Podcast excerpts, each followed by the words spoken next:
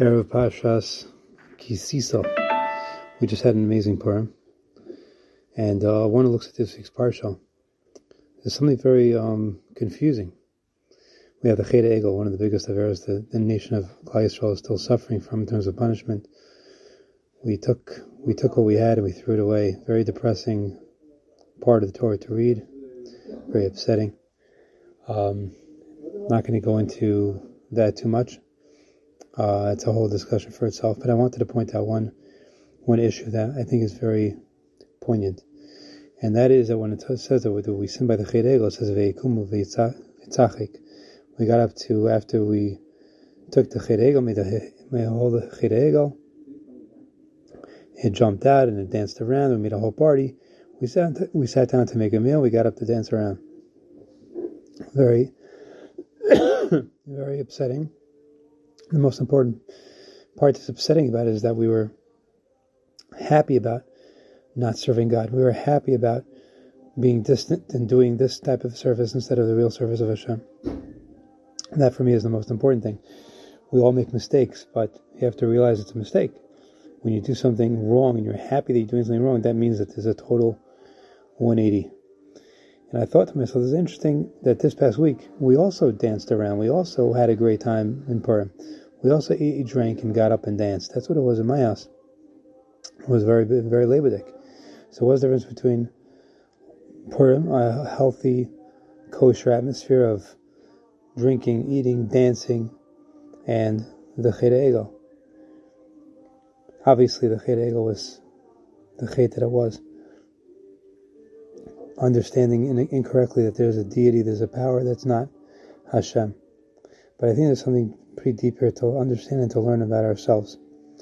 And that is that every single enjoyment in life that could be had physically, especially spiritually, but even physically, can be enjoyed in a kosher way. Um, Hashem allows us to enjoy every single thing that this world could possibly offer in terms of physical enjoyment. We are allowed to have. Eating every Shabbos, we have wonderful meals. Purim we, we just had, Pesach, Yontiv, Basar V'yayin all the time. Sometimes we have to fast, like Yom Kippur. But even when we're fasting, we understand that there's a time for eating. It's not like Hashem is taking away the enjoyment of eating. In terms of relationships, obviously as well. We have spouses. We're not like the, the Christians of the, of the world that think that the biggest level of piety is to be without a spouse, God forbid, and not to enjoy the physical, physical pleasures that couples enjoy. Absolutely not. Actually, it's one of the mitzvahs to have with your wife to be in the proper state of mind, and everything should be done in a proper way. But by the goyim, it's not like that. It's either or. A Jew has to know that a Jew can enjoy life every single step of the way, but he does it differently, and that's our task: is to to delve into Judaism halacha to understand that Hashem doesn't try to deprive of deprive us of anything whatsoever. It's just a matter of how to enjoy, when to enjoy. Directions, that's why the Torah is called Lashon Hara.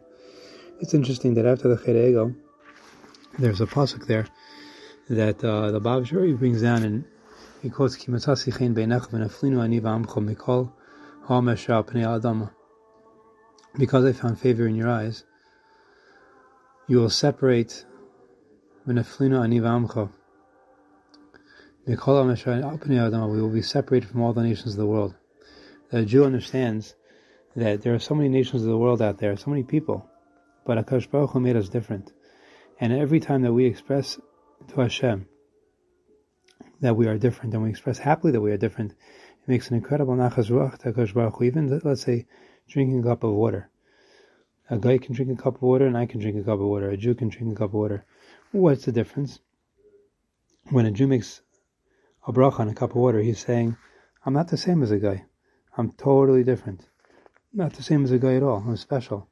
Hashem loves me, and I have a special issue with Hashem that a goy doesn't have. Even a simple activity like that.